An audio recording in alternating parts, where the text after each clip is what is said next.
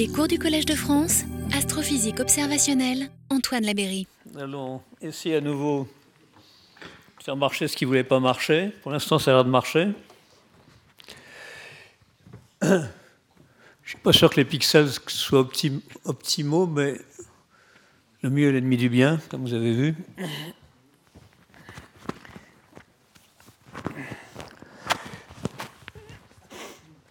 Bien, alors, euh, comme j'ai expliqué la dernière fois et les fois précédentes, ce que, nous voulons faire dans une première étape sur Terre, avant d'aller dans, l'espace, ça ressemble à ça, des centaines de petits miroirs groupés sur une dimension permettant d'avoir une ouverture effective de l'ordre de, par exemple, 200 mètres, ici, dans ce cas de figure, pour faire l'équivalent d'un télescope géant de 200 mètres, qui n'aura pas la luminosité d'un télescope géant complet de 200 mètres, mais qui aura sa résolution et sa capacité, et presque sa capacité, à former des images euh, à, très haute résolution, par exemple un, centième, non, pardon, un, un demi millième de seconde d'arc avec 200 mètres de base aux longueurs d'onde visibles. Bon, l'étape suivante, ce serait de faire ce genre de choses dans l'espace, où ce sera beaucoup plus facile par certains côtés, plus difficile par d'autres côtés. Et j'en parlerai dans les cours suivants. Et voilà, pour répondre à la question de monsieur tout à l'heure, là, voilà le genre d'image qu'on obtiendrait d'une exotère à 10 années-lumière si on a une ouverture de 100 km. Alors évidemment, ce genre d'image permet assez efficacement de rechercher s'il y a des, signatures de vie, comme la couleur verte ici de l'Amazonie, mais enfin il peut y avoir d'autres signatures aussi. Euh, alors maintenant, quelques, quelques, une petite euh, série d'objets pour lesquels ce genre d'observation serait utile. Bon, euh, ça, c'est n'est pas un objet céleste, mais presque. C'est la Station spatiale internationale, dans laquelle nous aimerions tester un, système de piégeage de petits miroirs par laser pour, pour une version spatiale d'hypertélescope dont je parlerai plus tard. Euh, alors, ça, c'est le Soleil, un jour d'éclipse. Bon, alors, pour commencer par les objets proches, rien n'interdirait d'observer le Soleil avec un hypertélescope et éventuellement un jour d'éclipse pour observer la structure fine des, euh, des, taches. Par exemple, si on a une tache qui arrive ici au bord de, la, zone écliptique, ou bien les, granulations, on pourrait essayer de voir si elles comportent une, une structure fine en observant ce genre de choses. Bon, passons à des objets plus éloignés. vous avez des étoiles euh, grosses et froides euh, qui s'appellent des étoiles de type Mira, qui ont la propriété curieuse de se gonfler, se dégonfler tous les ans, en gros, avec la régularité, avec une certaine régularité. Euh,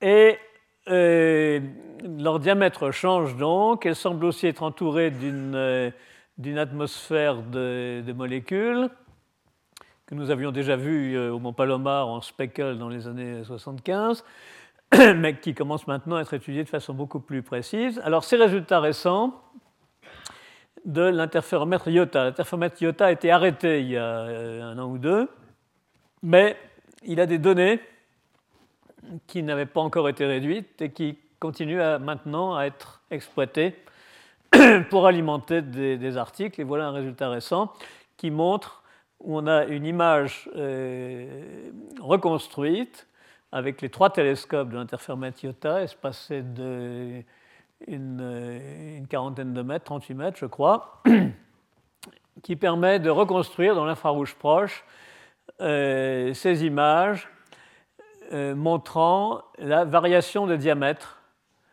euh, de l'étoile à différents moments de son cycle.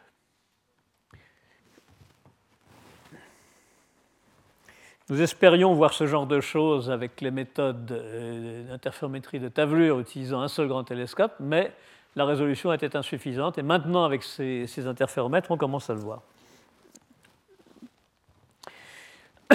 Une autre étoile euh, supergéante, Bételgeuse, tellement énorme que si elle était à la place du Soleil, nous serions dedans, et son atmosphère s'étendrait jusqu'à Jupiter pratiquement, euh, et qui a été observée euh, récemment, il y a deux articles récents dessus, euh, l'un à nouveau sur l'interféromètre IOTA avec d'anciennes données et une reconstruction d'image par synthèse d'ouverture, c'est-à-dire en utilisant différentes bases compte tenu de la rotation de la Terre, euh, qui montre des granules, des granules, sans doute des granules de convection sur l'étoile, euh, conformes aux prédictions. La, semaine dernière, j'avais montré euh, une, image théorique montrant les cellules de convection sur, une étoile supergéante. Eh bien, il semble qu'on commence à voir ces choses-là.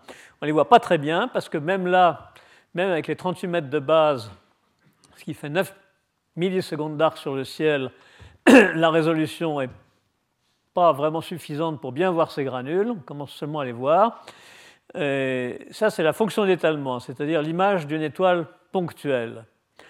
Et on voit que cette image est imparfaite, il y a des lampes secondaires gênants, et bien sûr, son, diamètre est à peine inférieur au diamètre de, de ces granules qu'on essaye de voir. Donc on, est, on manque un petit peu de résolution pour voir des choses fines.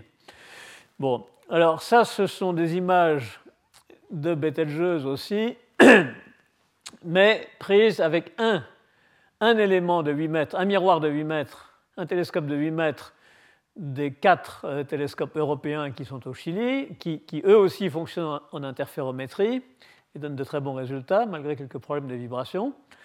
Vous savez que les vibrations dans les interféromètres sont extrêmement critiques, de l'ordre d'un dixième de micron, euh, la tolérance pour le visible.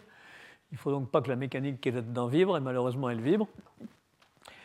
Bon, enfin, toujours est-il que là, un seul élément a été utilisé et permet de voir un petit début, un petit début de structure euh, sur, euh, sur Betelgeuse ce qu'on peut voir en comparant avec l'autre étoile ici qui est Aldébaran. Là c'est Betelgeuse, là c'est Aldébaran, là c'est Betelgeuse, là c'est Aldébaran, à différentes longueurs d'onde de l'infrarouge proche. Alors en regardant de près ces, choses-là, on arrive à voir, euh, alors ça, ça doit indiquer le diamètre à peu près de Betelgeuse, et ça celui d'Aldébaran, on voit que Betelgeuse est en fait euh, un peu plus petite que la tâche. Euh, que la image euh, due au, limitée par la diffraction dans le diamètre du télescope. Bon, donc on voit que le télescope de 8 mètres est trop petit pour vraiment bien voir ce qui se passe sur Betelgeuse et ne permet pas de voir ces détails. Donc il faut augmenter encore les dimensions. Bon, regardons un petit peu plus loin. Voici une étoile euh, photographié récemment par le télescope Hubble, qui s'était distingué en 2002 en émettant un, sursaut de lumière extrêmement intense, euh, faisant penser à une supernova, mais qui apparemment diffère beaucoup de ce qu'on voit dans le cas des supernovae et des novae, et qui semble être un phénomène totalement nouveau qu'on n'avait jamais vu. Euh, et puis voilà que six ans plus tard, euh, huit ans plus tard, euh, on s'aperçoit que ce sursaut de lumière, ce flash en quelque sorte, est parvenu jusqu'à un nuage qui se trouvait à l'extérieur et a éclairé ce nuage. Il a fallu, en gros, il a fallu huit ans pour que la lumière venant de cette étoile atteigne ce nuage qui nous renvoie une partie de la lumière ce flash, en quelque sorte, a éclairé, ce nuage. Et logiquement, on doit avoir une couronne, une couronne lumineuse dont le diamètre augmente au cours du temps parce que la lumière continue à se propager vers l'extérieur du nuage. Alors c'est un phénomène qui était déjà connu, mais ce qui, est très particulier dans ce cas-là, bon, c'est que le phénomène est très spectaculaire et qu'apparemment ce n'est pas une supernova, c'est un nouveau type de phénomène transitoire qui reste à expliquer. Alors vous savez que beaucoup d'étoiles ont des, ont des disques et on commence dans certains cas à les, à les observer par exemple sur Gamma Cassiopée et sur d'autres étoiles. Là, vous avez euh, une étoile, une étoile et ce disque de poussière et d'hydrogène qui se trouve autour. Bon, si on regarde un petit peu plus loin, vous avez la célèbre nébuleuse du crabe qui vient d'être refotographiée par Hubble avec plus de, détails. Et vous savez que c'est le reste d'une explosion extraordinaire qui a eu lieu en 1054 et qui a été observée par les astronomes chinois, mais pas par les astronomes européens, parce qu'à l'époque, ils devaient. On ne sait pas pourquoi, peut-être qu'ils dormaient la nuit. Euh, mais à vrai, dire, à vrai dire, les astronomes chinois ont observé qu'apparaissait brusquement dans le ciel une étoile extrêmement brillante, tellement brillante qu'ils la voyaient en plein jour. Donc même si les astronomes europééens dormaient, ils auraient dû la voir quand même en plein jour. Ils l'ont peut-être vu, mais ils n'ont pas, pas, laissé, on n'a pas retrouvé de document de description.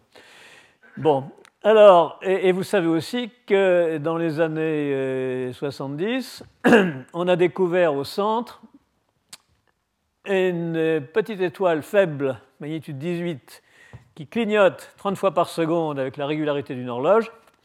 C'est ce qu'on appelle un pulsar. On pense que c'est une espèce de toupie, genre gyrophare d'ambulance, qui éclaire en tournant. Et on pense aussi que c'est une étoile à neutrons extrêmement dense, diamètre 20 km, formée de matière où les, électrons sont rentrés dans les noyaux des atomes et forment des neutrons, matière qui n'existe pas sur Terre. Et, donc cet objet reste. Alors l'explosion en question était certainement une supernova et elle a éjecté cette, cette quantité de, matière qui continue à, à, à, être en expansion. Euh, récemment, ce pulsar du crabe a été observé en rayons X et donne cette séquence d'images à différents moments de son, de son, cycle, de sa période de 33 millisecondes, euh, où on a l'impression de voir quelques petites différences d'une image à l'autre qui, euh, qui illustrent le, phénomène. Alors toutes ces choses que je vous montre, ça, ça illustre les, des domaines où euh, on comprendrait beaucoup mieux les phénomènes en obtenant des images à plus haute résolution, donc avec des dimensions de télescope plus grandes. Bon, alors, dans la nébuleuse d'Orion, qui est un gigantesque nuage d'hydrogène et de poussière euh, qu'on peut voir presque à l'œil nu, et en tout cas assez bien déjà avec des, des simples jumelles,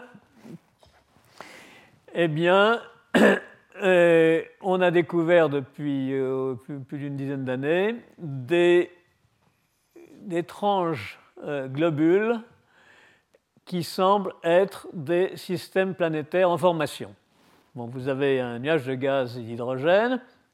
L'hydrogène est excité par la lumière des étoiles bleues qui sont dans ce nuage, qui émettent beaucoup d'ultraviolet. Et Là, vous avez de la poussière, elle tend à se condenser par gravité pour former des, agglomérations qui peuvent être de nouvelles étoiles avec des planètes. Bon, alors il y a plusieurs euh, objets assez mystérieux là qui semblent être des systèmes planétaires en formation. Alors là aussi, bien sûr, on aimerait voir ça de façon plus détaillée. Bon, alors les supernovae, euh, bien sûr, sont aussi euh, intéressantes. Ça, c'est celle de 1987 qui avait été observée par Hubble et qui montrait ces, bizarres, ces curieux anneaux ici, et qui les années suivantes a continué à être observée, et on a vu l'expansion, l'expansion d'une espèce de bulle, bulle de matière éjectée par la gigantesque explosion. Alors là aussi, bien sûr, on aimerait voir de plus près ce qui se passe et voir éventuellement s'il se forme un pulsar au centre pulsar étant le résidu du noyau de l'explosion. Allons encore plus loin, vers le centre de notre galaxie, la Voie lactée. Bon, la voici vue à la fois en, en rayons X, c'est la partie bleue, en infrarouge moyen, c'est la partie verte, et en radio, c'est la partie rouge. Et au centre se trouve euh, quelque chose de très mystérieux qui est peut-être un trou noir géant, c'est-à-dire une condensation de masse euh, extrêmement importante, 3,6 millions de fois la masse du Soleil, très concentrée, tellement concentrée que la lumière n'arrive plus à s'en échapper et qu'elle est donc invisible. Elle est invisible, mais on a découvert depuis quelques années qu'il se passe des choses visibles dans cette zone. Si on regarde en, lumière, euh, en lumière visible, on voit, ne voit rien parce qu'il y a trop de poussière sur le chemin, sur le chemin des rayons. Mais si on regarde en infrarouge, on passe à travers cette poussière, on voit à travers cette poussière et on voit des petites étoiles qui sont tout proches du centre. Et on s'aperçoit que certaines étoiles ont un mouvement euh, endiablé, décrivent une orbite euh, une vitesse extrêmement rapide euh, autour de rien du tout.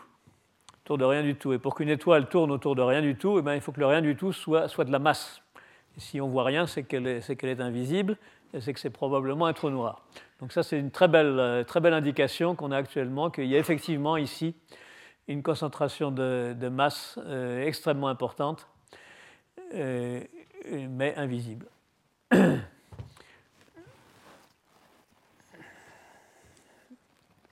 Bon, et puis allons, au-delà de notre galaxie.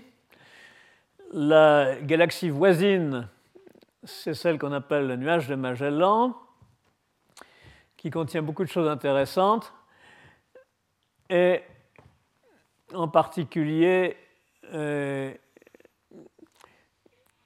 alors ça, je ne sais pas si c'est lié au nuage de Magellan, il y a peut-être une erreur. Bon, et puis allons au-delà vous avez d'autres galaxies qui avaient déjà été observées au XVIIIe siècle par, Messier, mises dans son catalogue. Euh, et bien sûr, à l'époque, il ne voyait pas tous ces détails. Il voyait juste un endroit où il y avait, une espèce de tache nébuleuse, comme il disait, dans le ciel. Et, maintenant, euh, les observations récentes, bien sûr, donnent beaucoup plus de détails, et les observations futures donneront beaucoup plus. Cette observation récente montre cette nébuleuse spirale et on s'aperçoit maintenant que les bras spiraux vont beaucoup plus loin à l'extérieur que ce qu'on croyait avant. La galaxie M51 réobservée par, par Hubble, montrant encore mieux les détails des, des, nuages d'hydrogène que sont les parties rouges. Les parties rouges sont les nuages d'hydrogène qui sont souvent aussi des zones de poussière et des zones euh, contenant des étoiles jeunes brillantes qui excitent le nuage d'hydrogène et où il peut aussi se former des planètes. ces, étoiles brillantes sont souvent des étoiles jeunes en formation, ou une formation récente, euh, qui peuvent être euh, environnées de systèmes planétaires naissants.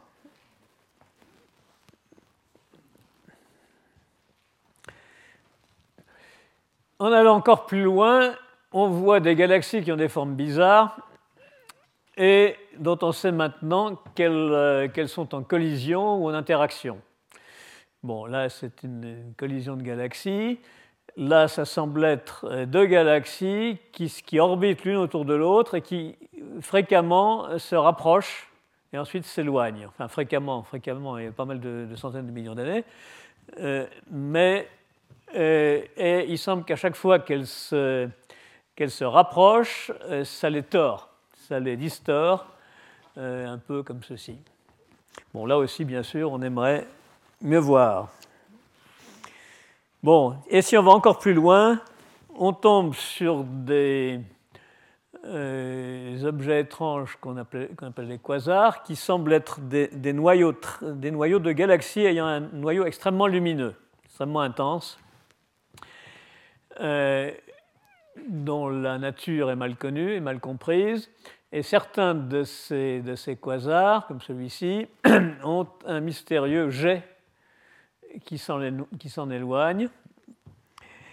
Euh, et dans certains cas, il y a des globules dans ces jets qui s'éloignent. Qui s'éloignent. Si on observe euh, l'année suivante, on voit qu'ils se sont déplacés. Et si on essaie de calculer leur, leur vitesse de déplacement en se, ramenant dans le plan, du ciel à l'endroit, à la distance considérée, on aboutit à la conclusion que la vitesse est plusieurs fois celle de la lumière, ce qui est très inquiétant parce qu'Einstein avait dit que ce n'est pas possible. Certains pensent que c'est possible quand même, mais enfin, dans ce cas-là, en fait, ça semble être dû à un effet de perspective. C'est parce que le jet, en réalité, est presque dirigé vers l'observateur et qu'un mouvement euh, moins rapide que la lumière euh, donne l'illusion d'être plus rapide que la lumière si on, si on calcule en, croyant que le, que est dans le plan du ciel au lieu d'être dirigé vers l'observateur. Alors bien sûr, ces, ces, quasars sont très observés à différentes longueurs d'onde, en radio, en radio, en optique et en rayons X. Et là aussi, on aimerait mieux voir ces jets pour, pour les comprendre. Bon, les mirages gravitationnels. Mirages gravitationnels, c'est lorsque vous avez une étoile très lointaine dont les rayons allant vers l'observateur, l'observateur est par là, passent au ras d'une masse, ou d'une étoile, ou d'une masse quelconque, euh, plus proche. Bon, alors, à ce moment-là, les rayons lumineux sont légèrement déviés. Une façon d'expliquer ça, c'est de dire que les photons de ce rayon lumineux sont attirés par la gravité de l'étoile. Et le résultat, alors vous savez que ce genre d'effet, ce genre d'effet, la déviation de rayons lumineux, non pas par la gravité de la Terre, mais par la chaleur de l'air chaud qu'il y a dans un désert. Dans un désert, vous avez une couche d'air chaud au ras du sol, et vous avez un gradient de température. Et ce gradient de température dévie les rayons lumineux qui viennent de loin, euh, et c'est pour ça que vous voyez le paysage trembler et que vous voyez éventuellement des mirages. Et vous avez l'impression qu'il y a une surface d'eau, parce que les rayons d'eau, c'est comme s'ils étaient réfléchis, ils descendent et ils remontent vers vous. Et vous croyez qu'il y a un lac, et voilà ce qui vous arrive, bien sûr, si, si vous croyez qu'il y a un lac.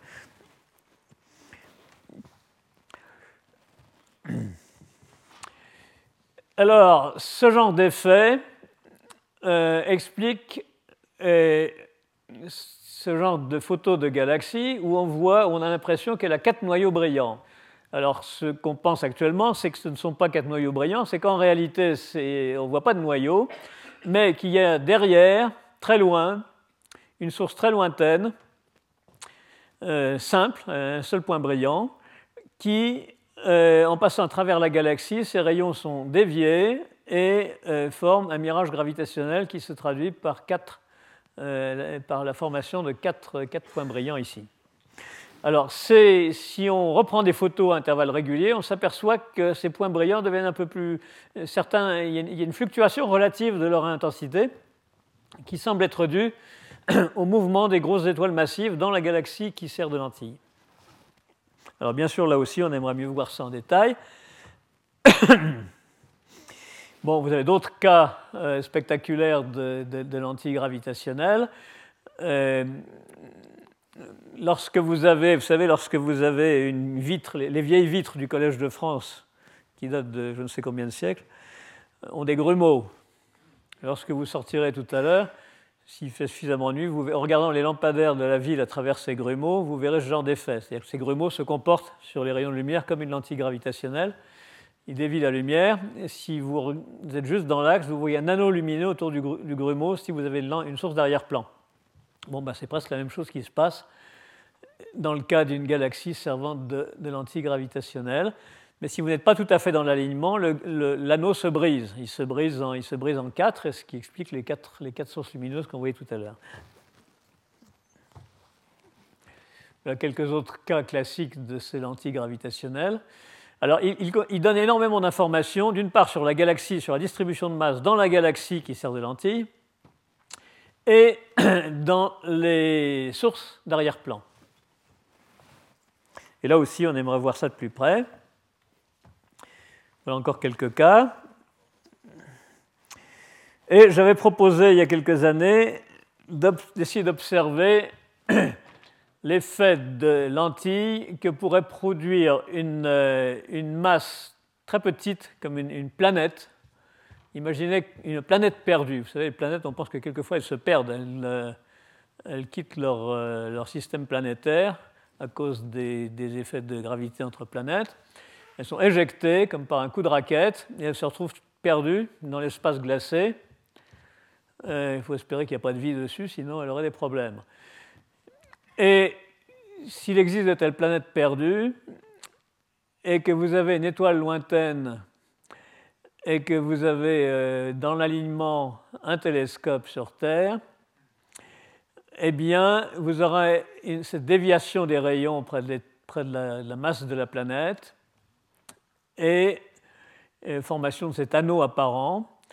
Et le résultat est que vous pourriez en principe avoir une projection sur, sur, le sol, sur le sol là où il y a le télescope, vous pourrez avoir une projection d'espèces de taches de diffraction qui sont la figure de diffraction de l'anneau en question, transformé de Fourier de l'anneau.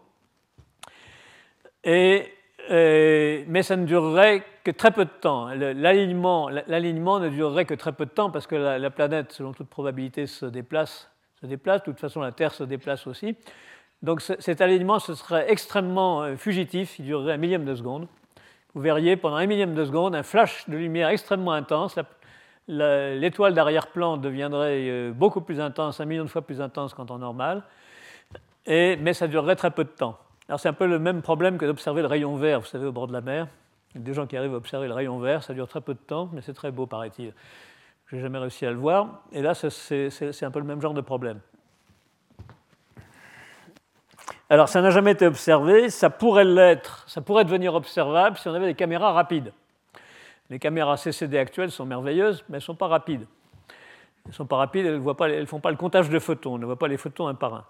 Euh, là, il faudrait une caméra extrêmement sensible, extrêmement rapide et un grand champ. Un grand champ pour avoir observé plusieurs étoiles à la fois et avoir plus de chances d'observer ce genre de choses.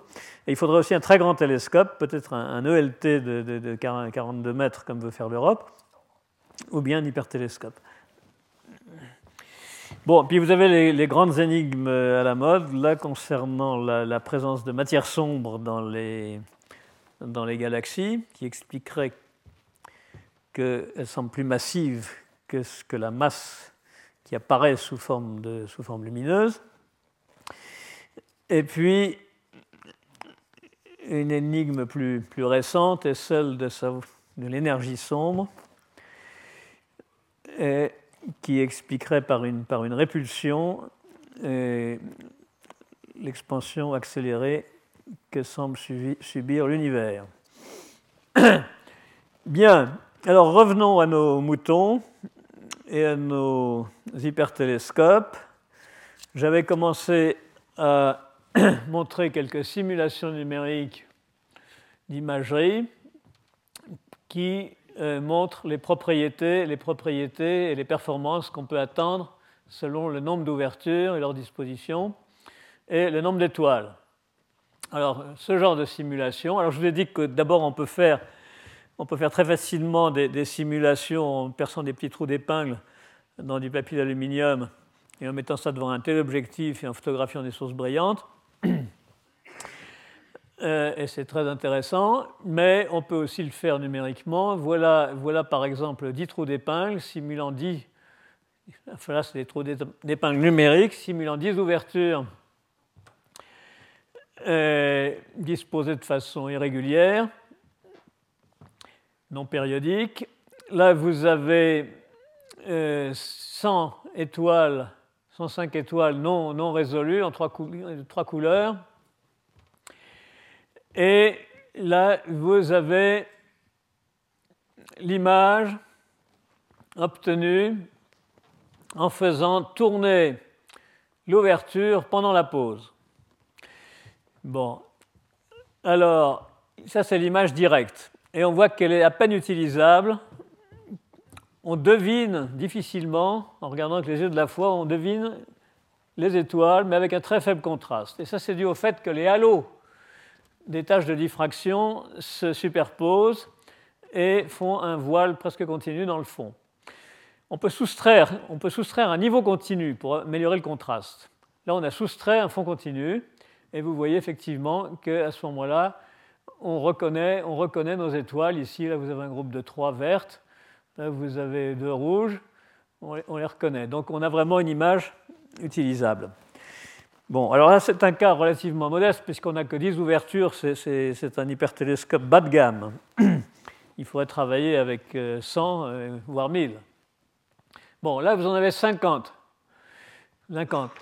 Et du coup, on peut mettre plus d'étoiles. Si vous avez plus d'ouvertures, vous pouvez avoir plus d'étoiles. Si vous avez trop d'étoiles, vous avez ce problème de fond qui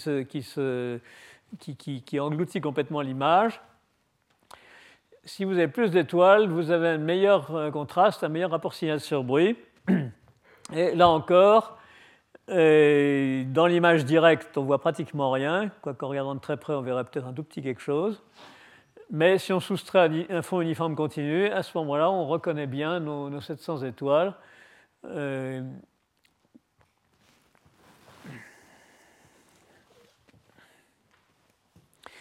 bon, là, vous avez, alors là, vous avez une ouverture qui est presque périodique. Euh, elle pourrait être exactement périodique, mais ce n'est pas recommandé. C'est pas recommandé, ça marche moins bien. Une grille périodique marche moins bien. Mais si elle est légèrement tordue, c'est presque périodique, mais légèrement tordue, ça marche pas mal. Euh, alors pourquoi la mettre presque périodique? Parce que sur le terrain, pour construire un vrai instrument, ça peut, ça peut être intéressant. Bon, et là, vous avez 300 étoiles et l'ouverture, là encore, a tourné pendant la pause. voilà l'image euh, d'une seule étoile trichrome, c'est ce qu'on appelle la fonction d'étalement. Vous avez le pic central d'interférence qui est blanc, et vous avez toutes sortes de pics secondaires qui sont, euh, qui sont euh, colorés. Mais rappelons-nous que là, nous avons euh, des étoiles qui n'ont que trois couleurs. Chaque étoile, en quelque sorte, est, monochromatique. Euh, si les étoiles étaient... ah oui, non, non, excusez-moi, excusez-moi, je me suis mal exprimé. Là, c'est une étoile unique, une étoile unique, mais qui est trichromatique. Elle est formée de trois couleurs. son spectre, en fait, a seulement trois raies. Ce n'est pas une étoile blanche au sens habituel, parce qu'une étoile blanche au sens habituel, ça a toutes les longueurs d'onde. Et si vous aviez toutes les longueurs d'onde, euh, vous auriez ce fond serait complètement délavé. Ce fond, les couleurs se mélangeraient. vous auriez un fond euh, pratiquement blanc ou très peu avec des couleurs très peu contrastées. Mais du fait qu'il y a seulement trois longueurs d'onde, euh, vous obtenez encore du contraste de couleurs loin du centre. Bon, alors voilà l'image directe sans rotation. Vous voyez qu'elle est inutilisable. Inutilisable, on n'arrive pas à reconnaître nos 300 étoiles.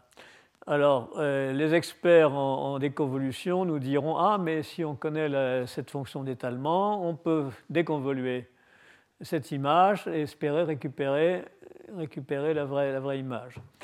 Bon, mais sans faire de déconvolution, alors oui, oui, en principe, ça peut marcher la déconvolution, mais il faut très bien connaître la fonction d'étalement de façon très peu bruitée avoir une très bonne connaissance. Bon, mais sans faire de déconvolution, avec l'image directe, si on fait tourner pendant la pause, vous avez, vous avez une image directe qui est euh, directement utilisable là. Vous reconnaissez vos étoiles. Là, il y a un paquet de, de 5 là, qu'on retrouve ici. Bon, et puis, en, a fortiori, si vous soustrayez un fond uniforme, ça fait presque aussi bien qu'une déconvolution et vous avez une image très convenable. Bon, passons à, un interféromètre très bas de gamme qui n'a que deux ouvertures. Bon, actuellement, actuellement c'est ce qu'on trouve. Euh, on trouve deux et trois ouvertures euh, dans les observatoires, guère plus. Bon, euh, si vous n'avez que deux ouvertures, l'image d'une étoile ponctuelle ressemble à ça. C'est ce qu'on appelle les franges d'interférence de Young à deux ouvertures. Euh, alors là encore, euh, la frange, centrale, la, frange centrale doit être celle-là, qui est blanche. Mais là encore, du fait que j'ai supposé trois longueurs d'onde et non pas un spectre euh, blanc continu, j'ai des franges qui vont beaucoup plus loin qu'on ne verrait sur, sur une étoile vraiment blanche. Sur une étoile vraiment blanche, on verrait une frange centrale blanche, quelques franges coloré de chaque côté, et ensuite ça deviendrait pratiquement blanc avec un très faible contraste. Bon, ici, vous avez l'image sans rotation qui ne donne pas beaucoup d'informations. Enfin, et en plus, elle est, saturée. il ne faut pas la regarder, cette image-là. Et ici, vous avez l'image avec rotation. C'est-à-dire que vous avez fait tourner les deux ouvertures pendant la pause. Et miracle, vous voyez en quelque sorte la somme des images, des images comme ceci obtenues aux différentes, euh, euh, inclinaisons, différents angles de rotation. Et ça fait l'effet qu'on appelle euh, synthèse d'ouverture, qui commence à faire apparaître un petit peu les étoiles. Là, vous voyez, vous avez une étoile. Où est-ce qu'elles sont les étoiles? Elles sont là, on ne les voit pas très bien. Enfin bref, vous en avez une là qui apparaît là. Elles sont très peu nombreuses. Ça marche parce qu'elles sont très peu nombreuses. Si elles étaient plus nombreuses, on ne verrait rien du tout. Bon, mais pour un petit nombre d'étoiles, 10 étoiles, là, on commence à voir apparaître euh, et à reconnaître les étoiles. Bon, euh, Ici, même chose avec trois ouvertures. Alors actuellement, c'est ce qu'on fait de mieux. Euh, et l'image d'une étoile ponctuelle, euh, la voilà. Elle ressemble à du nid d'abeille. Là encore, il y, a euh, il y, a un pic central blanc qui est ici. Et ensuite, les couleurs perdent du contraste. En lumière blanche, elles perdraient du contraste. Là, elles gardent du contraste parce qu'on n'a que trois longueurs d'onde.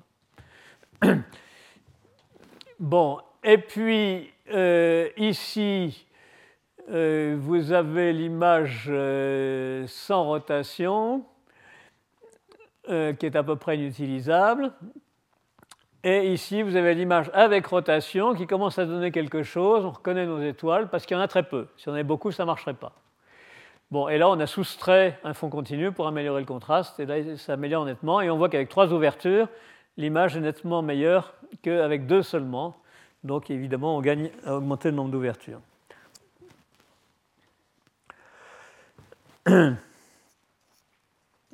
Euh, ça, c'est la même.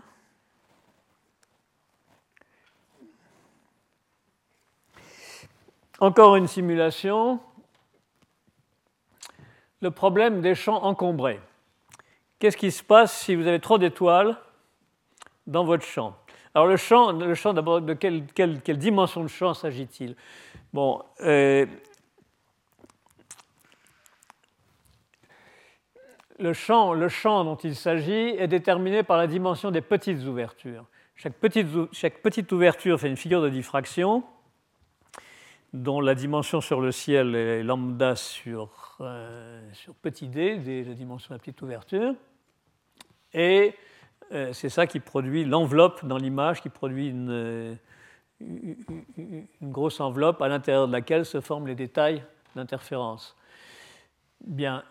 Euh, alors, si vous avez trop d'ouvertures dans ce, lobe des, sous si vous avez trop d'étoiles dans ce lobe des sous-ouvertures, vous avez donc ce problème de, perte de contraste dans l'image. Alors, la théorie dit que euh, on peut pas avoir, il ne faut pas qu'il y ait plus de n au carré étoiles dans ce lobe s'il y a n ouvertures. Et ça, c'est dans le cas sans rotation. Bon, par exemple, si vous avez 33 ouvertures comme ici, euh, s'il y a plus de 1000 étoiles dans le champ de diffraction, euh, vous n'aurez plus de contraste. Alors, effectivement, la simulation montre que euh, on obtient ça, on peut soustraire un fond uniforme, ça donne ça, mais on a très peu de contraste, très peu de contraste, et on n'arrive pas à avoir une image utilisable de ça. Bon, si par contre on fait la rotation d'image, la rotation d'ouverture, euh, on obtient euh, une légère amélioration du contraste qui permet déjà de voir reconnaître les étoiles ici et de les reconnaître encore mieux ici. Et, bon, et ça, c'est encore l'image d'une ouverture unique, d'une euh, étoile unique.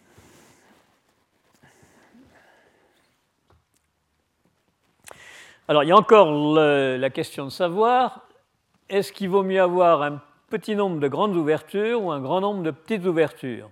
À, prix, à prix, égal Bon, à prix égal, à prix égal, en gros, ça veut dire à surface collectrice égale.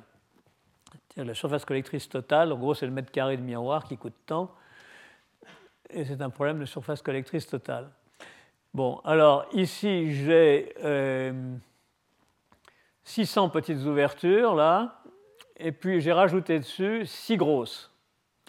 6 grosses qui, euh, dont le diamètre est calculé pour qu'au total, les deux configurations donnent la même surface collectrice. en réalité, on utilise l'un ou l'autre, on n'utilise pas les deux en même temps. C'est juste pour comparer. Bon, et voilà un amas d'étoiles. Et, voilà l'image sans rotation, avec rotation. Et dans le cas des 600 petites ouvertures, vous reconnaissez votre amas d'étoiles, vous reconnaissez les détails.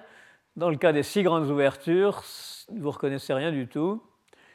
L'image est beaucoup moins bonne. Bon. Donc ça prouve que dans l'avenir, plutôt que de faire euh, un petit nombre de grands télescopes pour faire des hypertélescopes, il vaut mieux avoir un grand nombre de petits miroirs.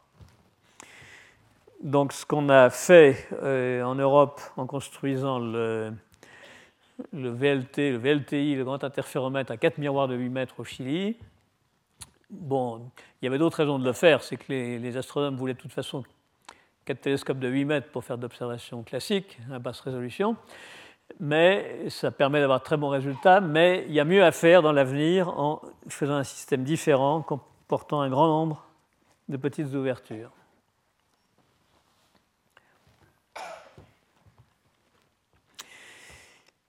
Alors maintenant, j'en arrive à au pas suivant qui est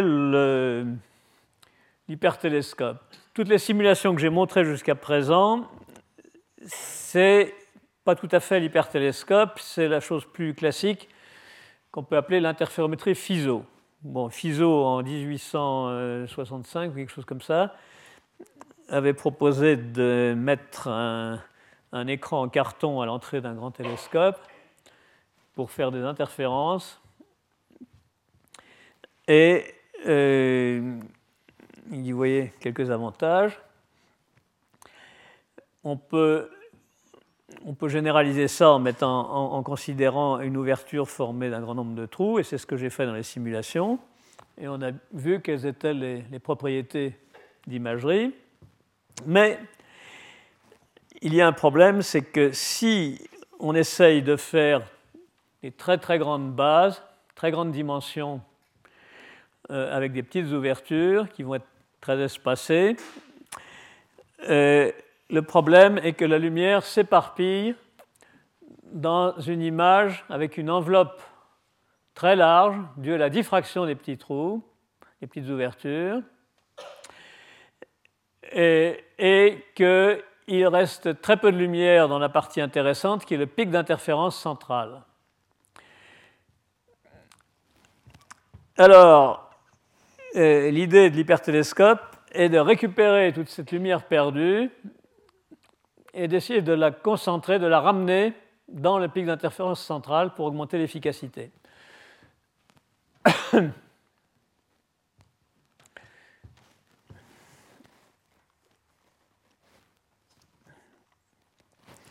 Alors pour faire ça, il suffit de modifier un petit peu l'optique en rajoutant un petit accessoire dans l'optique qui fait que, vu de la caméra, l'ouverture paraît densifiée par rapport à ce qu'elle est vue de l'étoile. Autrement dit, vue de l'étoile, vous avez tous vos miroirs qui ressemblent à ça. Vu de la caméra, vous avez tous vos miroirs qui ressemblent à ça. Bon, et ce, gadget euh, a pour effet de rétrécir le lobe de diffraction des ouvertures et de concentrer toute la lumière dans la partie centrale où se trouve le pic d'interférence et donc d'intensifier l'image.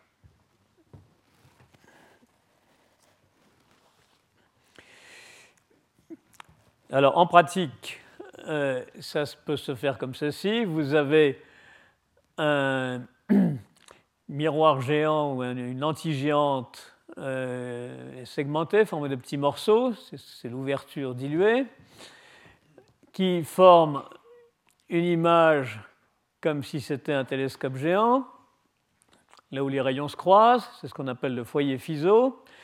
Si tout à l'heure j'ai montré des simulations, là je montre une simulation où, dans le cas où euh, la grille d'ouverture est périodique. À ce moment-là, l'image elle-même est périodique et ressemble à ça, avec un pic central et des spots euh, étalés selon les couleurs.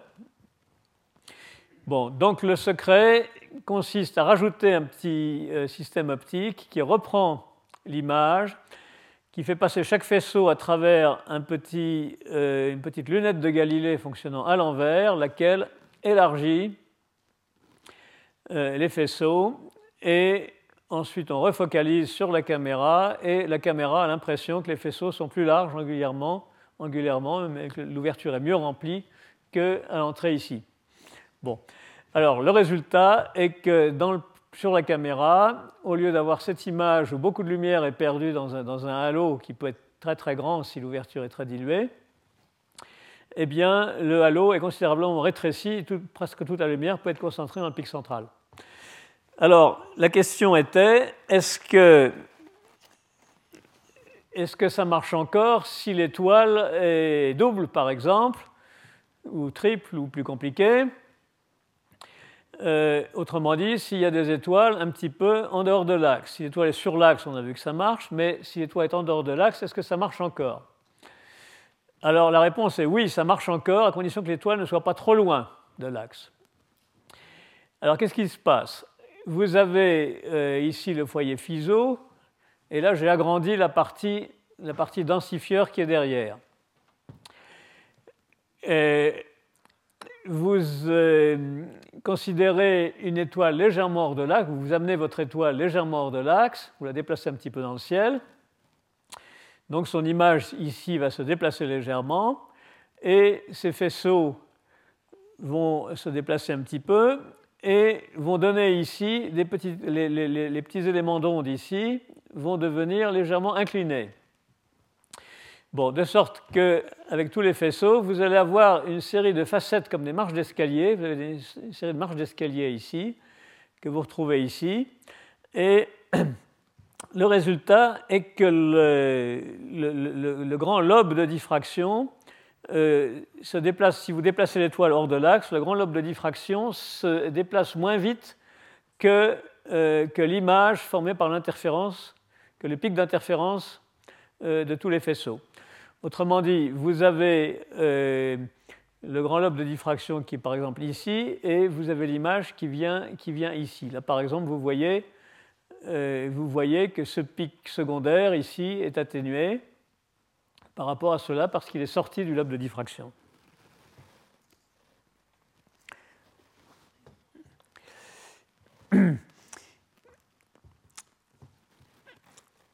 Les conséquences de cette euh, densification de pupille, comme on l'appelle, sont que cela rend utilisable des ouvertures très fortement diluées. Bon, par exemple, euh, sur le papier, on peut imaginer ce que nous avons proposé, un, hypertélescope servant à, résoudre les étoiles à neutrons, comme le pulsar du crabe, qui utiliserait des miroirs de 8 mètres espacés de 100 000 km. Bon. Et le, le, système, là, permet de récupérer toute la lumière et de former une image efficace à partir de toute la lumière. Bon, après nos, articles, il y a eu une étude détaillée qui a été publiée par euh, Lardière, Martinache, euh, Patru, Morard et quelques autres, qui, euh, a précisé un peu ces choses-là.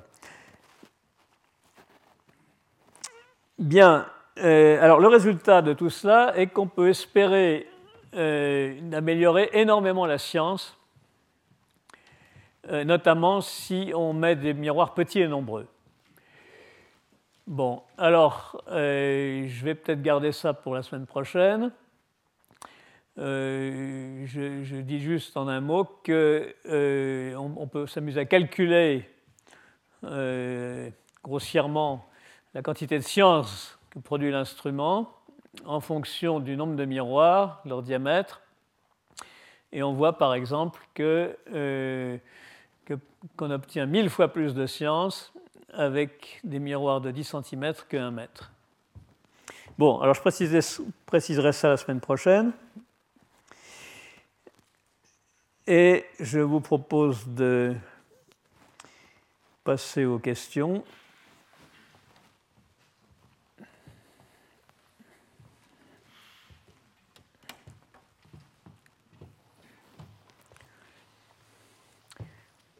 Oui. Pourquoi la déconvolution n'est pas testée en numérique pour voir sa performance Pourquoi je n'ai pas testé la déconvolution? Parce que la déconvolution, c'est une cuisine complexe euh, qui est fortement influencée par le, bruit. Euh, le bruit, en particulier le bruit de photons, Bon, et puis il y a beaucoup de façons de faire des convolutions. Il y a différents algorithmes qui sont utilisés. Euh, on pourra, pourra, enfin, des gens pourront à l'occasion euh, reprendre ça en essayant de comparer, de comparer les résultats avec, des convolutions. Quand il, y a, quand il y a beaucoup d'étoiles et beaucoup d'ouvertures, le simple fait de, soustraire un fond continu pour améliorer le contraste c'est une forme très simple, pas une déconvolution, mais c'est une forme très simple d'amélioration de, l'image, très facile à, appliquer, et on voit très bien ce qui se passe.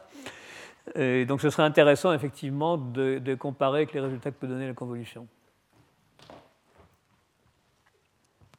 Et il est, clair, il est clair que les résultats de la convolution dépendront de, la magnitude de l'étoile. S'il y, a beaucoup de photons, ça marchera relativement bien. S'il y en a très peu, ça marche très mal. Oui?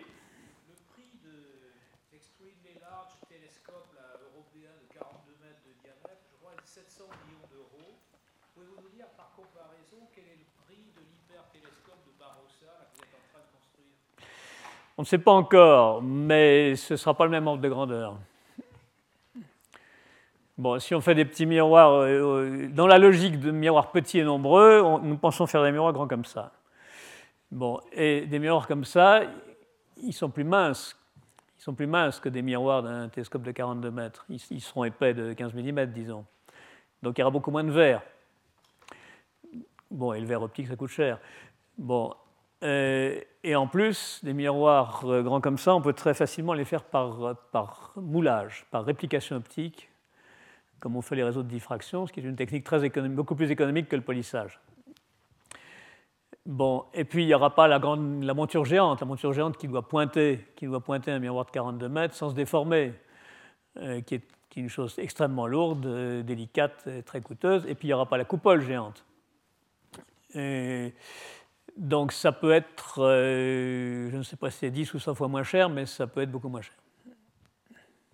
Par contre, euh, une difficulté est qu'il y a très peu de sites en montagne qui aient la bonne, topographie approchant euh, très près d'une sphère pour, pour installer les miroirs. Donc, bon, on a, avec, Google Earth, on peut s'amuser à se balader dans les chaînes de montagne et essayer de trouver des, vallées est-ouest ou des cratères de volcans, des choses comme ça. On a commencé à le faire euh, dans l'Himalaya, dans les Andes, dans les Alpes, dans les Pyrénées, dans, dans le Haut-Atlas et aux Canaries. On a trouvé un certain nombre de sites, mais finalement, il y en a, peu qui sont, utilisables, hein, suffisamment accessibles, euh, etc. Alors évidemment, dans l'espace, on n'aura pas ce genre de problème. En particulier, les, points de Lagrange euh, sont. Enfin, le point de Lagrange L2 est un excellent, un excellent site candidat. Est-ce qu'il y a d'autres questions? Oui Et justement, où on est le projet Barossa Eh bien, nous attendons l'autorisation du gouvernement d'Aragon, qui tarde à répondre. Nous lui avons envoyé une description nous avons fait quelques essais préliminaires l'été dernier, dont je vais montrer des, photos la prochaine fois, euh, qui sont encourageants. Mais euh, c'est une très belle vallée glaciaire et les, Espagnols euh, ont peur qu'on l'abîme. Ils ont raison. Nous sommes des gens dangereux. Mais enfin, enfin il semble que enfin, ce genre de système peut être fait sans aucun béton, sans aucune structure permanente. Ça peut être fait de façon complètement démontable. Si on imagine que que dans 10 ou 20 ans, on, on fera mieux dans l'espace. À ce moment-là, on pourra complètement démonter ce qui est installé au sol sans laisser aucune trace, a priori. Donc nous essayons de les convaincre.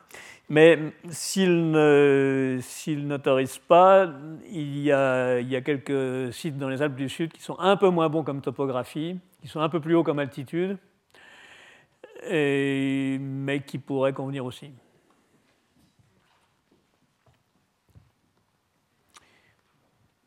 Oui, vous avez parlé un petit peu de matière noire et, et d'énergie noire. Donc la matière noire, grosso modo, ça représenterait 70% de la masse de la galaxie. Oui. Et aujourd'hui, aucune observation n'est vraiment faite hein, sur le centre des galaxies où on devrait trouver 90% de la matière de, de, de, la masse de la galaxie. Oui. Justifier sa forme keplérienne, qu'elle soit ellipsoïdale, avec des bras barrés, barrés. Oui. Ce sont quand même des formes keplériennes.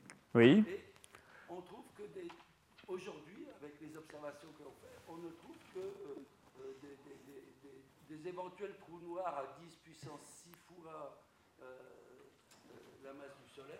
Oui. Réalité, il faudrait trouver quelque chose comme 10 puissance 41 fois la masse du Soleil. Pourquoi il y a aussi peu d'études sur ces centres galactiques qui pourtant sont, sont, sont fondamentaux pour justifier leur forme? Est-ce que vous pensez qu'avec l'hypertélescope, on pourrait les étudier plus complètement à l'avenir? Alors, il n'y a que l'infrarouge qui accède là, l'infrarouge ou la radio. Bon. Euh... Bon, il me semble qu'il y a quand même pas mal d'efforts pour essayer de localiser cette matière noire, mais c'est pas facile de la voir. Moi je parle du centre. Moi c'est le, centre. On, on se penche d'abord sur le centre, et après ça on va voir la matière noire. Mais il n'y a que le centre qui m'intéresse. Alors le centre, le, le, 41 soleils dans le centre. Alors, euh, l'observation que j'ai montrée euh, qui, parle des, mouvements des étoiles proches du centre, ça c'est une très bonne, euh, très bonne mesure de la masse centrale. Bon, mais ça ne ça arrive au niveau, ça arrive au niveau de quelques millions de masses solaires. Bon. Donc vous êtes en désaccord avec les gens qui ont observé ça? C'est-à-dire que c'est un petit phénomène qui n'a pas beaucoup d'intérêt comparé aux 10 puissance 41 soleils que je veux trouver au centre. Oui, mais d'après eux, d'après eux, c'est pas 10 puissance 41, c'est 3 10 puissance 6. Oui, c'est très peu, c'est rien du tout, c'est une poussière, Oui. c'est moins que rien. Il faut que s'en occuper. Oui, mais qu'est-ce qu'on peut faire Qu'est-ce qu'on peut observer de plus que ce qu'ils ont fait Ben, je veux trouver euh, le fait même qu'on tourne autour du centre galactique à 220 km secondes. Oui. Si jamais vous utilisez les formules purement newtoniennes, vous vous apercevrez qu'effectivement c'est 10 puissance 41, euh, euh, pardon, 10 puissance 41 kilos, donc 10 puissance 12. Donc vous confirmez qu'il existe un problème de masse manquante. Il y, a, il, y a, il y a un masse manquante au centre et attractive, alors que la matière noire, théoriquement, elle, est, euh, elle serait répulsive. Non, l'énergie noire. Non, l'énergie noire est la matière noire l'est aussi. Puisqu'on constate que. Euh, non, dans la, enfin, quand on parle de matière noire, on parle de matière attractive. Elle est attractive, mais attractive vers l'extérieur de la galaxie. C'est pour ça qu'elle n'est pas concentrée au centre. À un moment, on a même cru qu'elle était autour de la galaxie pour justifier le fait que les vitesses euh, oui. keplériennes des étoiles autour de, dans la galaxie euh, ne respectaient pas les lois de Kepler. Bon. Elles tournent plus vite hein, Oui. qu'elles devraient tourner. Oui. Quand elles sont très éloignées du centre. Bon, donc il y a un désaccord entre l'observation et la théorie, et tout le monde, euh, c'est ce que dit tout le monde. Et euh, seul remède, faire une meilleure théorie ou une meilleure observation. Oui. Est-ce qu'on pourrait trouver les, les 10 puissance 41 kilos du centre Donc 10 puissance 11 soleil euh, qu'il faut trouver au, au, cœur de notre galaxie. Eh bien, si, vous trouvez que les observateurs euh, sont, sont pas assez actifs, donnez-leur un coup de main. pourquoi on se refuse à aller étudier. on ne se refuse pas à l'étudier, ils font tout ce qu'ils peuvent pour l'observer. Mais cette, observation du centre galactique donne une réponse assez, assez propre. Il y en aura peut-être d'autres observations par des méthodes différentes qui donneront des résultats différents. Mais pour l'instant, c'est tout ce qu'on sait faire.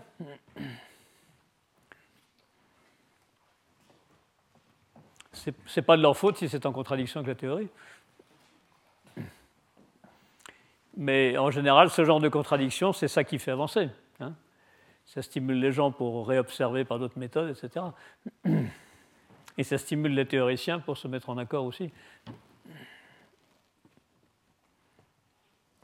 Y a-t-il d'autres questions, monsieur Pourquoi poussez-vous plutôt les hypertélescopes euh, terrestres, plutôt que les hypertélescopes spatiaux qui me semblent a priori beaucoup plus simples Par certains côtés, ils sont beaucoup plus simples. Bon, alors, ce que nous avions proposé à la NASA, à l'ESA, euh, c'était des, des, systèmes avec des petits miroirs grands comme ça, portés par des petits satellites dont j'avais parlé, euh, pilotés par, par petites voiles solaires. Bon, c'était assez complexe comme système. Le, gros problème, c'était le pilotage. Le pilotage des, des, des, engins avec une précision au moins un millimètre, au moins un millimètre, si possible mieux. Euh, bon, alors ça, ça fait toujours peur aux agences spatiales. Hein. Ils, ont, repoussé euh, les projets d'interféromètres qui leur ont été soumis parce que le problème du pilotage les, euh, leur semble énorme. Ils ne savent pas encore faire. Pilotage relatif, de positionnement relatif de, de plusieurs télescopes pour faire une flottille. Bon, alors, ils prévoient qu'à terme, oui, ils vont, faire des flottilles dans l'espace, des flottilles pilotées pour, ça, pour ça et pour d'autres usages, euh, mais ils ne sont pas encore prêts. bon, alors, euh, là, j'ai publié il y a quelque temps une proposition avec euh, des tout petits miroirs, grands comme ça, piégés par des faisceaux de laser. Je vais en parler euh, une séance prochaine, j'en ai parlé un petit peu l'an dernier. Bon, alors si ça marche, il n'y a plus de problème de pilotage. Il n'y a plus de problème de pilotage parce que ça se, ça se piège tout seul. Euh, alors ça pourrait être une grosse simplification. Euh, on, une équipe de physiciens Sophia Antipolis a entamé des manips en labo pour tester ça dans une cuve à vide. Et, si ça confirme les calculs, ça, ça pourrait peut-être ça pourrait peut-être accélérer beaucoup les choses et euh, faire que permettre d'installer un truc dans l'espace euh, assez rapidement. Euh.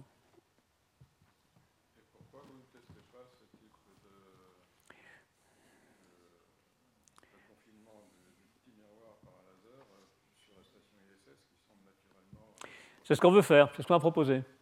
Mais d'abord, on teste en labo et, si, et après, on pourra proposer là. Enfin, on a déjà proposé, mais on aura des arguments, disons, pour le faire dans l'espace.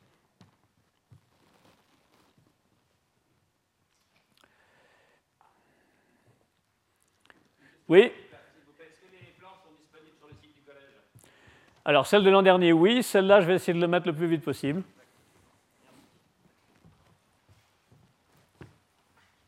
Vous avez aussi quelques fichiers audio, qui, euh, il y en a eu un de l'an dernier, là on va essayer de les faire à chaque fois.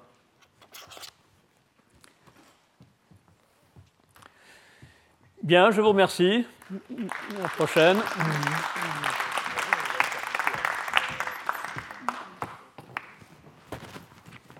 Oula, je suis en retard.